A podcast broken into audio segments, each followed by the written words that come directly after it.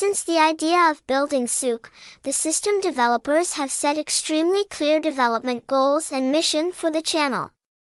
Specifically, when Saoke was born, there were many live football broadcasting platforms on the market, but according to experts, those platforms had certain disadvantages. And fans are still not really satisfied with the experiences the system brings.